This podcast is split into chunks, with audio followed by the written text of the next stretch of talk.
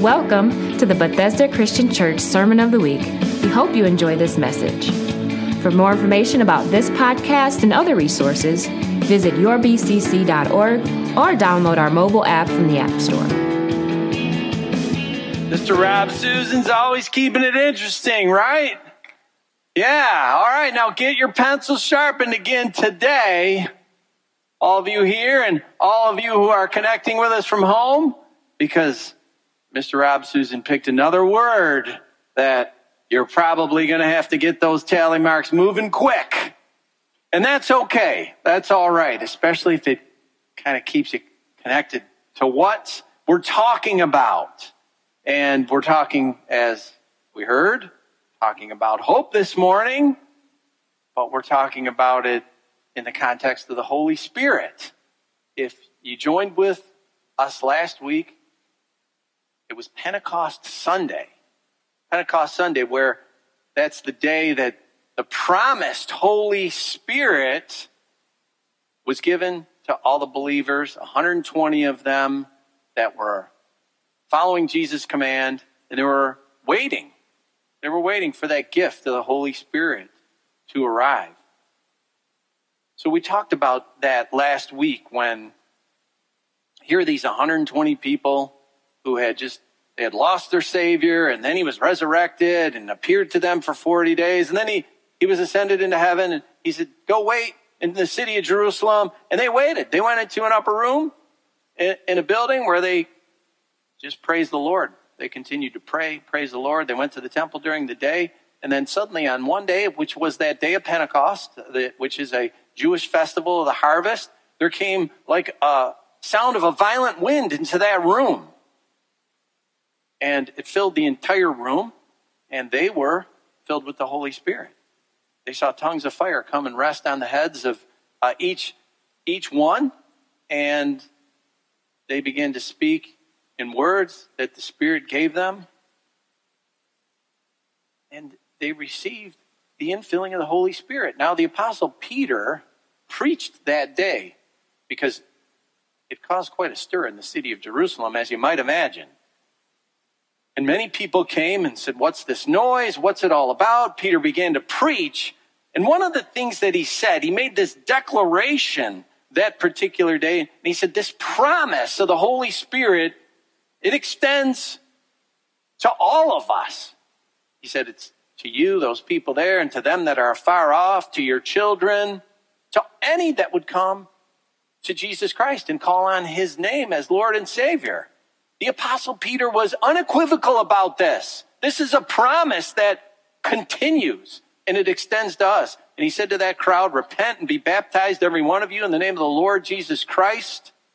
And you too will receive this gift of the Holy Spirit. The promise is for you. You've repented of your sins. You trust in Jesus. You trust that he made the sacrifice for you on the cross. He paid that debt that you owed for sin, each one of us. That promise is for us when we respond to the gospel with sincerity.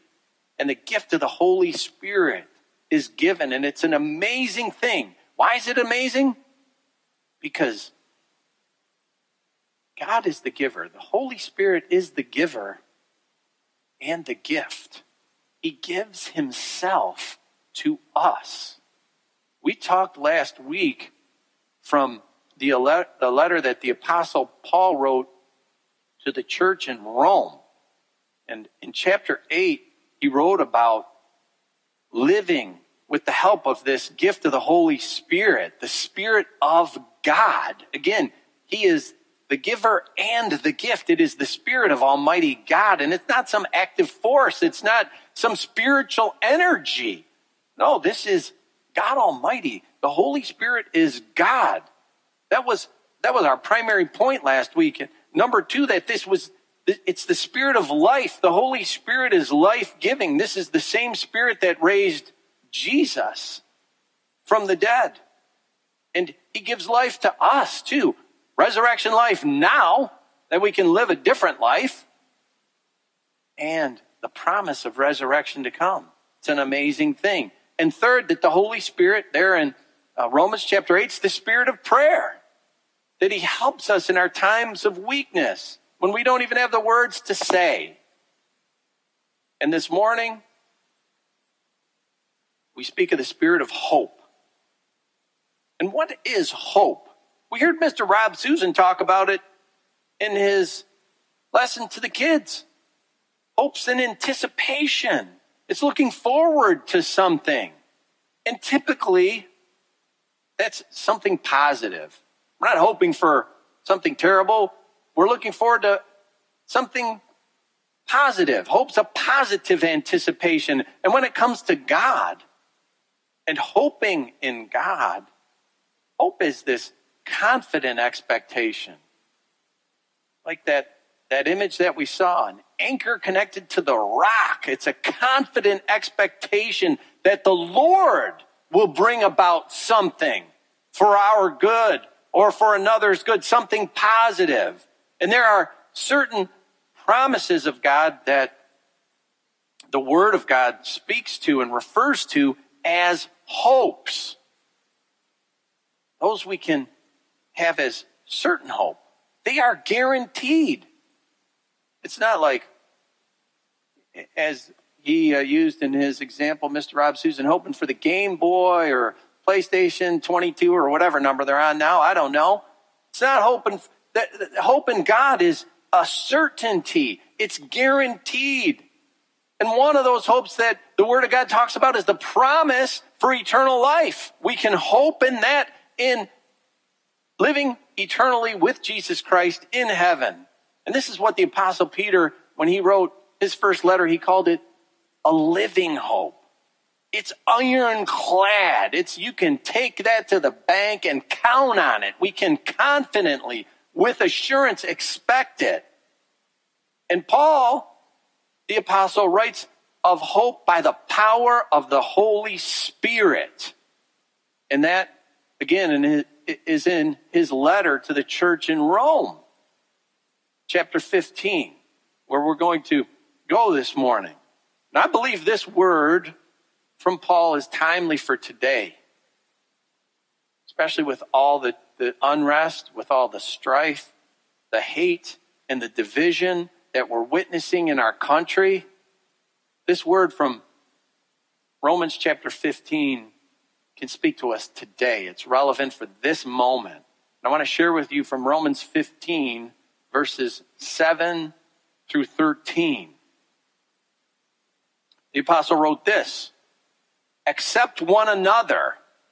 Then, just as Christ accepted you in order to bring praise to God. For I tell you that Christ has become a servant of the Jews on behalf of God's truth so that the promises made to the patriarchs might be confirmed, and moreover, that the Gentiles might glorify God for his mercy, as it is written. Therefore, I will praise you among the Gentiles. I will sing the praises of your name. Again, it says, Rejoice, you Gentiles, with his people. And again, praise the Lord, all you Gentiles let all the peoples extol him. And again, Isaiah says, the root of Jesse will spring up, one who will arise to rule over the nations. In him, the Gentiles will hope.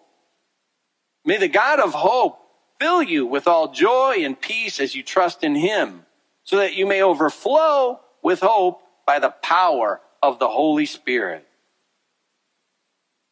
And we might consider that last verse, verse number 13, a prayer of Paul that his readers, which extends to us, may overflow with hope. Are you overflowing with hope this morning? Some of you might say, well, not exactly. I can't uh, think of harder times than when you, you might lose someone you love. There's all kinds of hard things happening out in the world right now. These past several months where people have lost loved ones, that has been really difficult.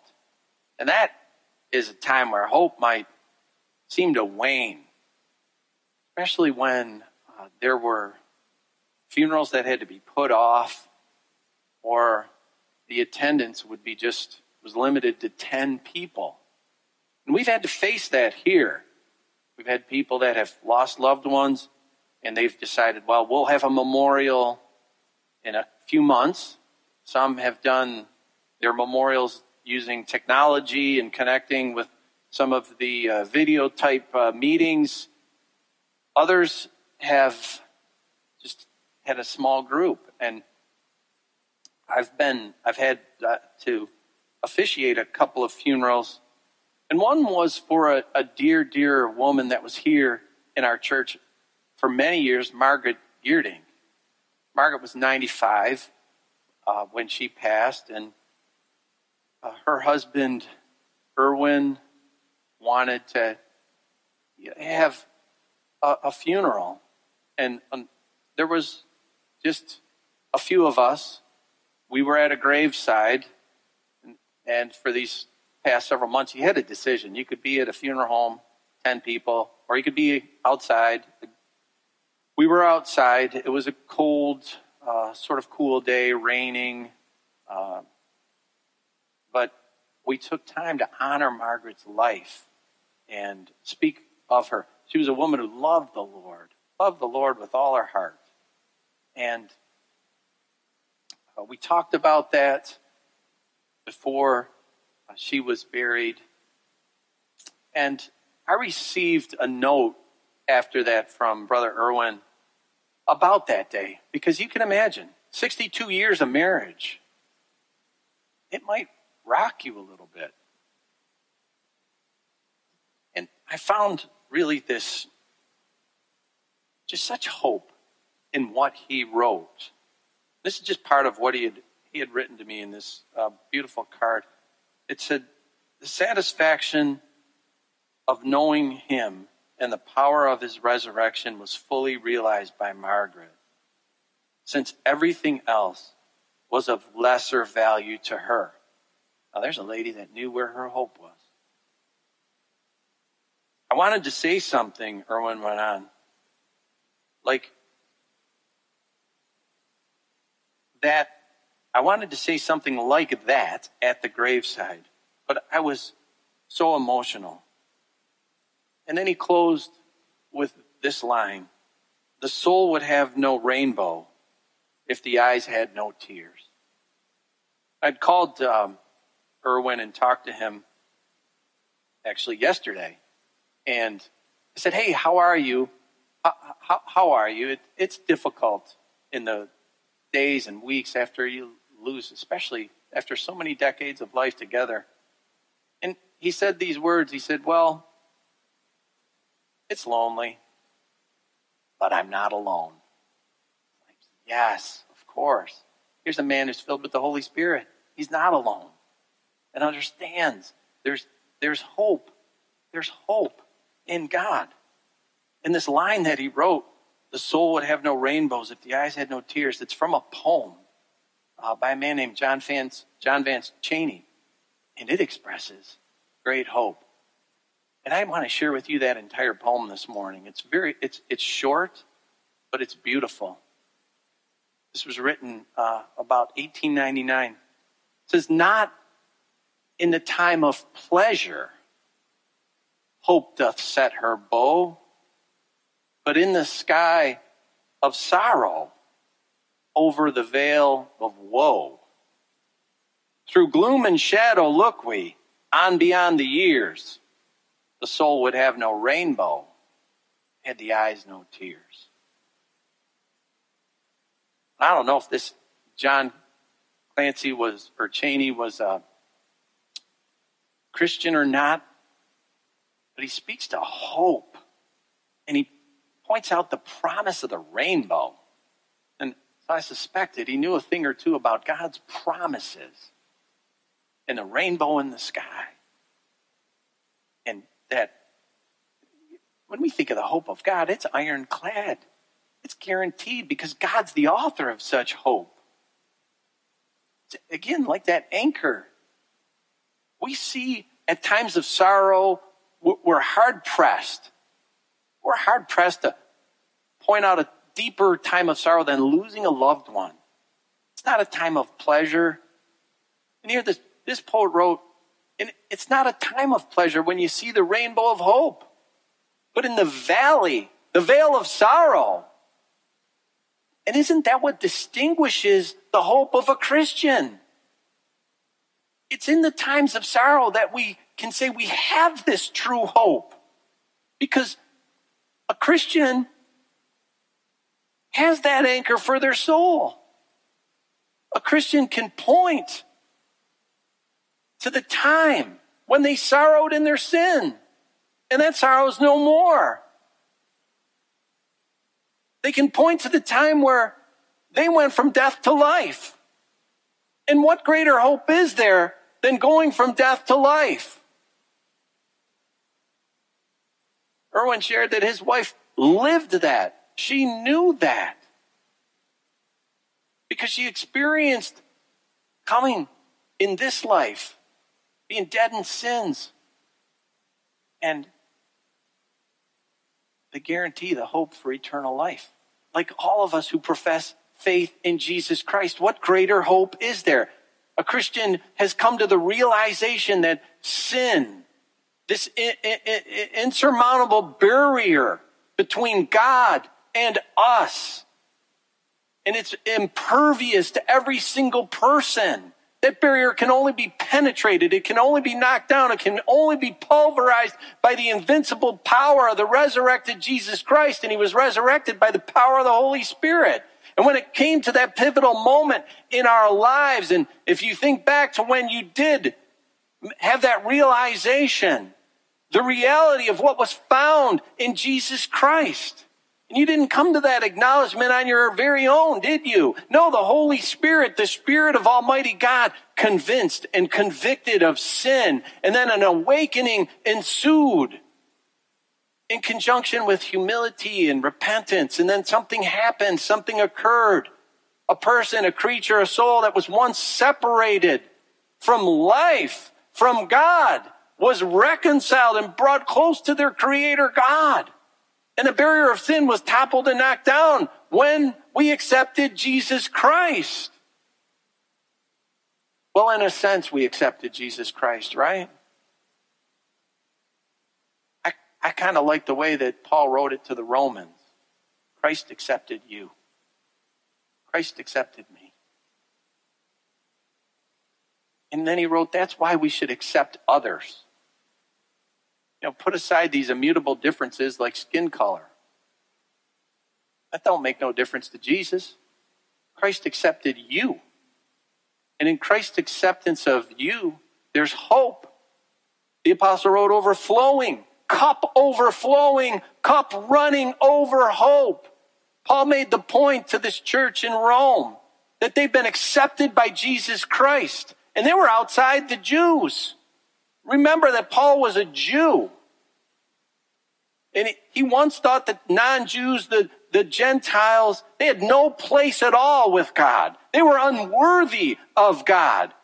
But that racial division had been demolished by Jesus. Paul, now, after he has been converted to Christ, he's, he's writing, you don't need a special birthright.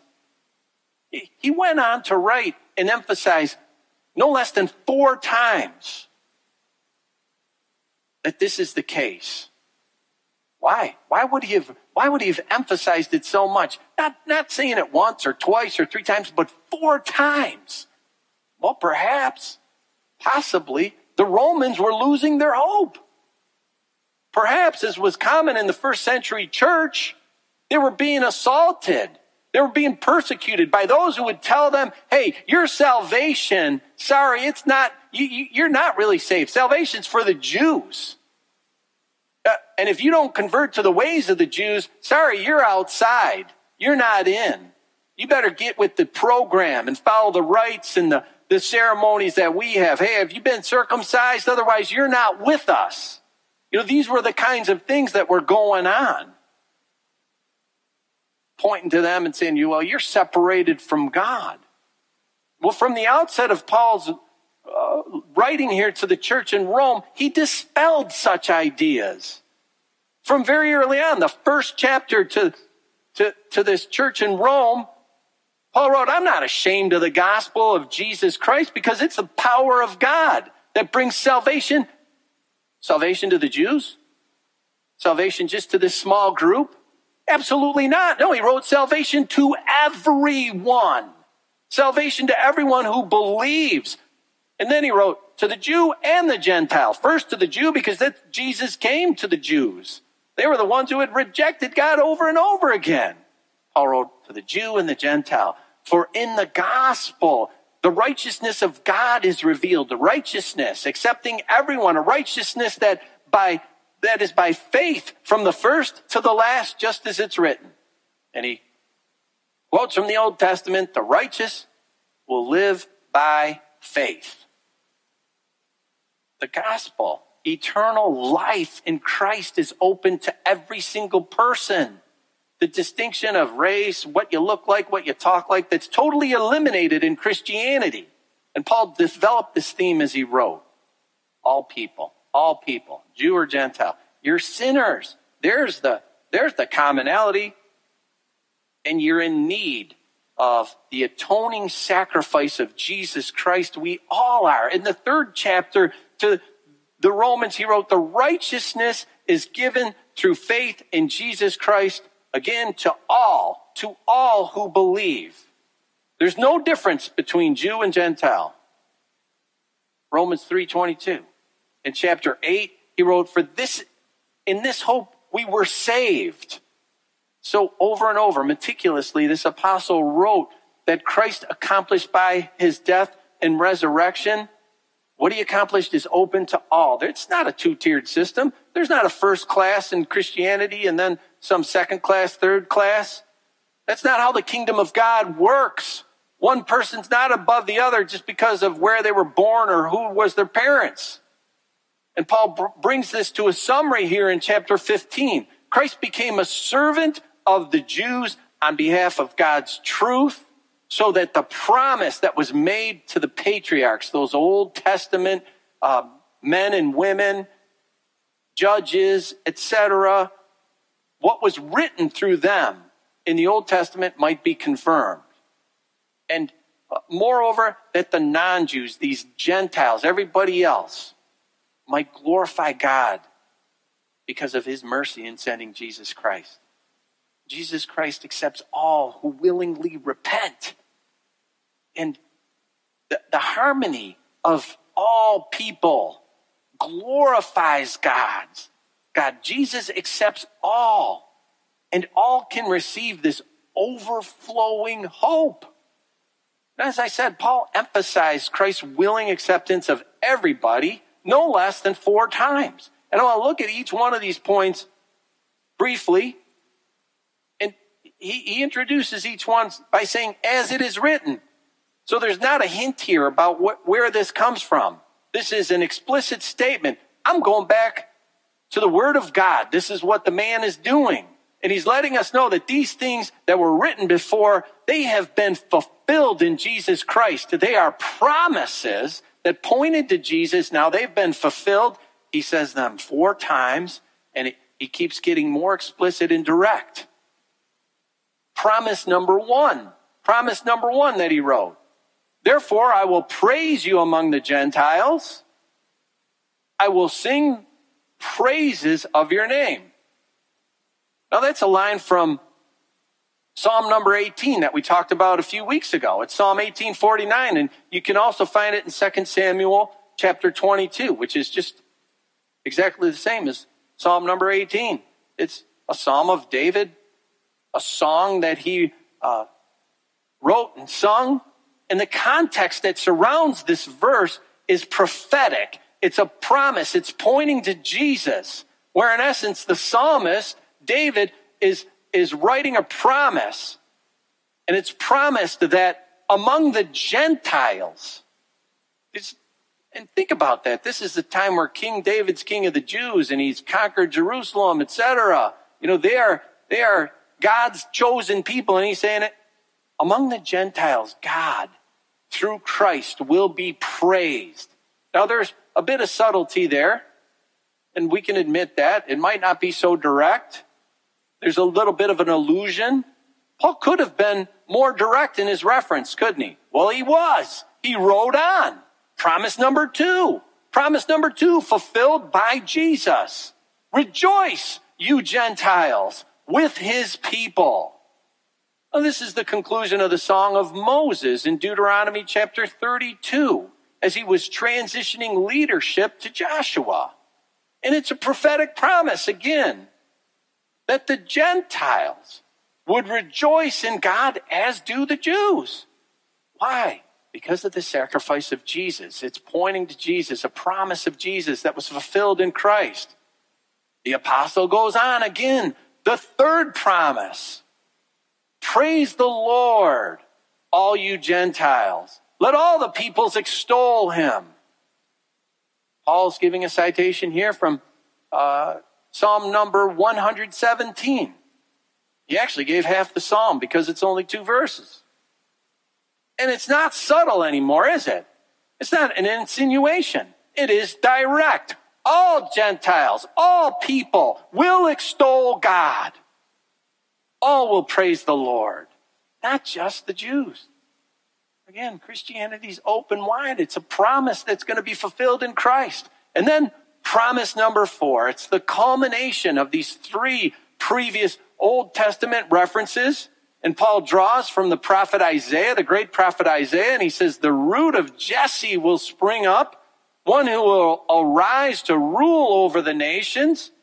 In him, Gentiles will hope. Oh, it's Isaiah 11:10.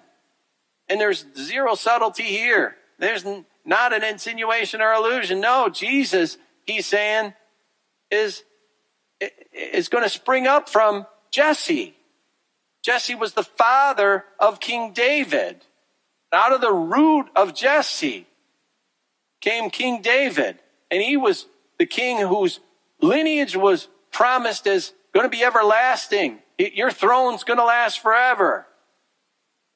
And Jesus Christ was in the lineage of David. Now, there's two gospels that give the genealogy of Jesus. And I, you know, I know it's boring to read all those names, but they're there for a reason. They're pointing out something to us. They're letting us know that Jesus is connected to King David. He is the promised king. He's the promised king. Through his earthly parents, Mary and Joseph, Jesus was connected to King David. He is the promised king. Jesus is the everlasting king. He's risen and all nations in him can find hope.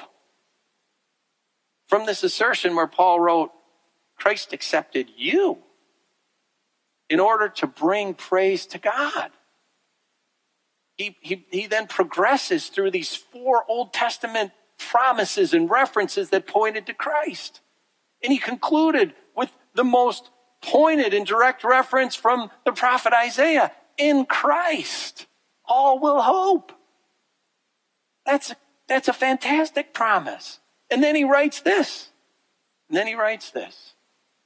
Verse 13. May the God of hope fill you with all joy and peace as you trust in him so that you may overflow with hope by the power of the Holy Spirit. What a prayer. I receive it.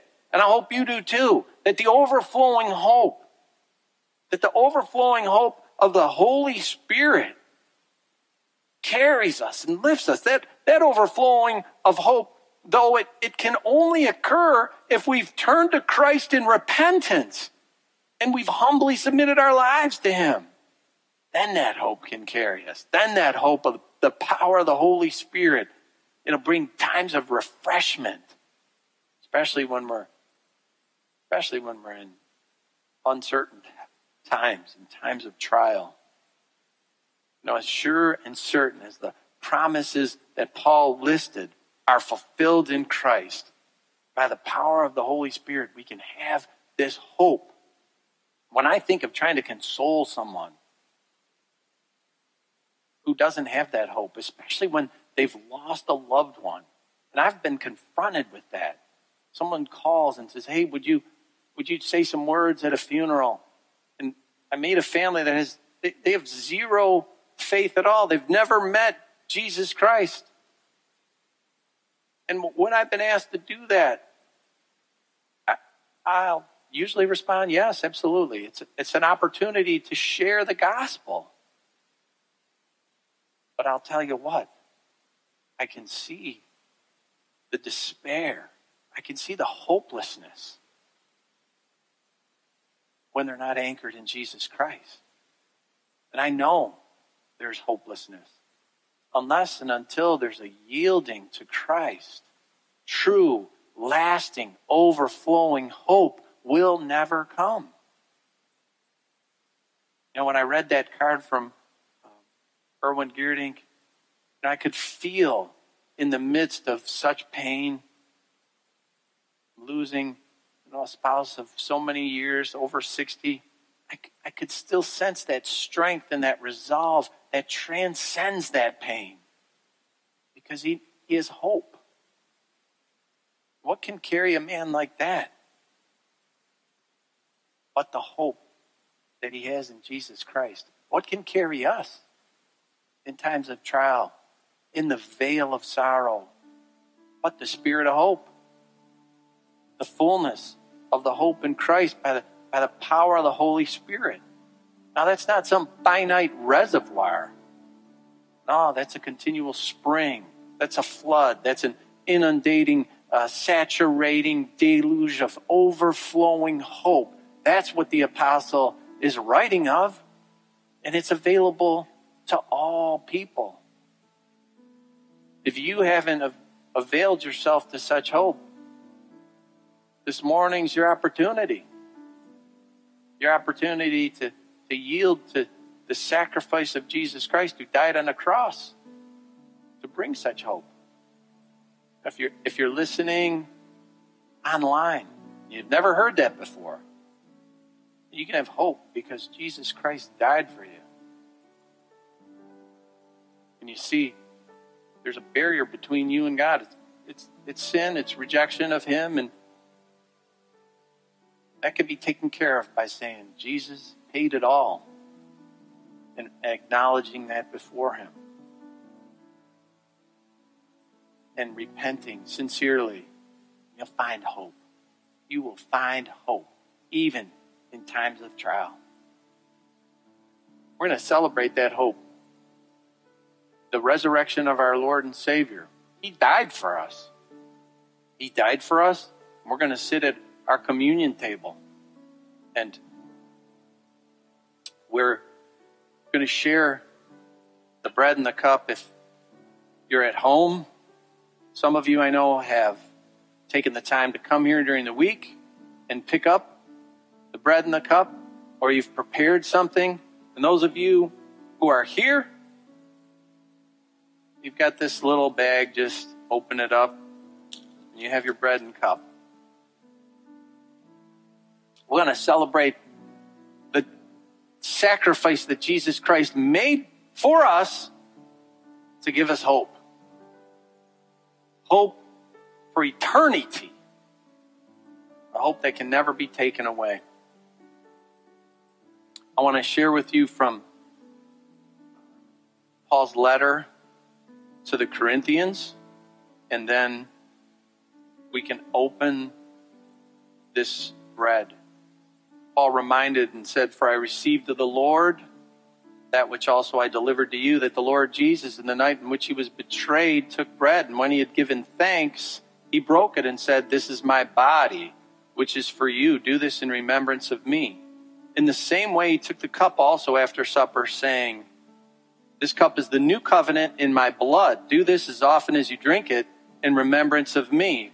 For as often as you eat this bread and drink the cup, you proclaim the Lord's death until he comes. Therefore, whoever eats the bread or drinks the cup of the Lord in an unworthy manner shall be guilty of the body and the blood of the Lord. But a man must examine himself, and in so doing, he is to eat of the bread and drink of the cup. For he who eats and drinks, eats and drinks judgment to himself if he does not judge the body rightly. For this reason, Many among you are weak and sick, and a number sleep. But if we judged ourselves rightly, we would not be judged. Well, let's take a minute to do that. And if you need to, to open this, it's very, very straightforward. If you just bend the tip of this little cup down, it should separate two little pieces of cellophane, and you can peel the top one get your bread. And let's do that and hold it. Take a minute to examine our hearts. To examine our hearts. And if if you're holding this bread but you truly haven't repented before God, think about that. Take the time to say, hey, get right with the Lord before you would before you would receive this. And his word tells us, discern the body rightly. You can sincerely repent before Almighty God right now. And before you you receive this. Let's just take a minute to look into our own hearts.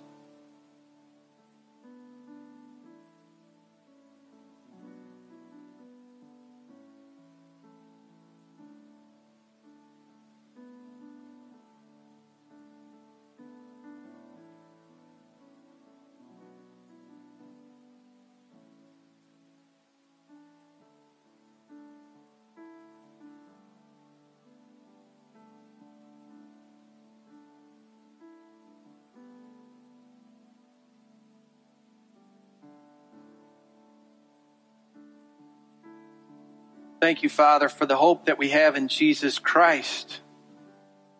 He died for us, paid the price that we owe because we're guilty of sin. We're guilty against you.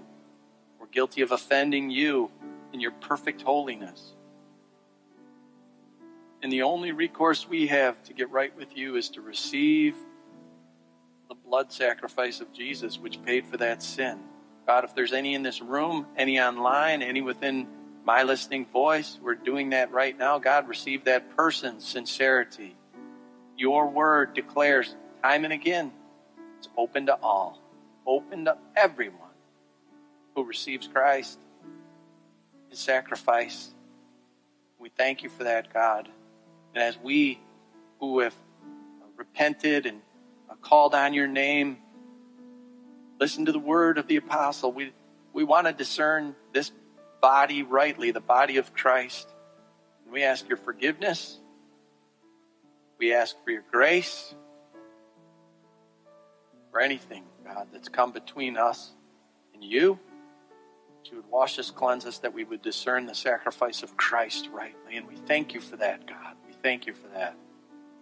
And now we hold this bread, Lord, and we ask your blessing on it. This is the bread that represents the body of Christ broken for us. What an awesome sacrifice he made. He gave his life. God in the flesh, who came down to this earth to experience our pain and suffering.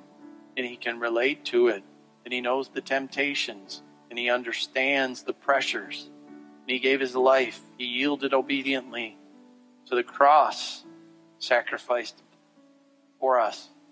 We thank you for that, God. Bless this bread unto us as we receive it, God with joy.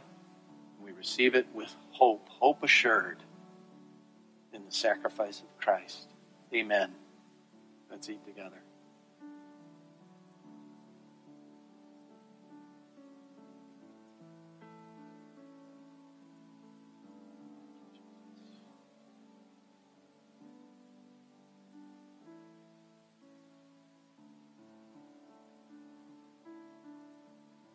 You can prepare your cup. You, you don't have to peel the whole top off. You just can, all you need to do is grab that second piece and just peel it back a little. And let's ask the Lord's blessing on this cup. His word declares it's a cup of blessing. Ah, it's so hard to think about. He gave his life, and it represents his blood. How can it be a blessing? It's a blessing to us because it represents eternal life. Thank you, God, for this cup. Lord, as we hold it before you, we ask your grace. We thank you for the sacrifice that Jesus made. This indeed is a cup of blessing that we bless. Though he gave his life, He blessed us, and we appreciate it. We're grateful. And as we receive it, we call to mind and remember what He did for us. That's what your word has asked us to do, to remember what Christ did for us, that we never ever take it for granted. May that never be. May it always be to us eternal life, and we see it for what it is. He gave His life so that we wouldn't have to. And we've received life because of it. Thank you, God. We receive it with grateful hearts, this cup. And we thank you in Jesus' name. Amen. Mm-hmm. Oh, thank you, Jesus. Thank you, Lord. Thank you, God. Thank you, Lord. You are wonderful. You are wonderful. We thank you, God. Thank you, Jesus. And if you would just put that cup back into this bag and your way out, there's a place to put it.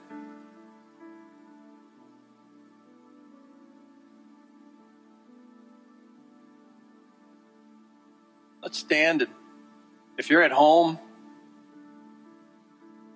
don't disconnect. Got a great, uh, great song to close with a blessing a blessing. And if it's new to you, sing along. Sing along. We can be blessed by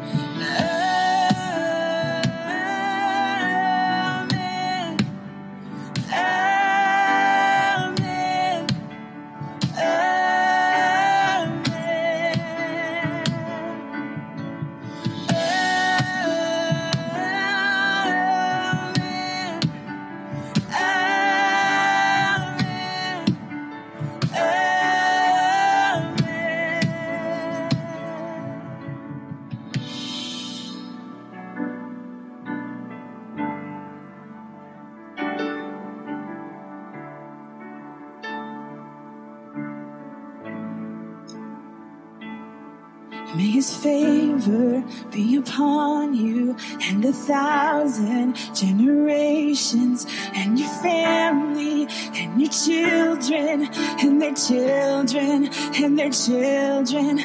May his favor be upon you and a thousand generations and your family and your children and their children and their children. May his presence go before you and behind you beside you, all around you and within you. He is with you, He is with you in the morning, in the evening, in your coming, in your going, in your weeping and rejoicing. He is for you, He is for you, He is for you, He is for you He is for you. He is for you.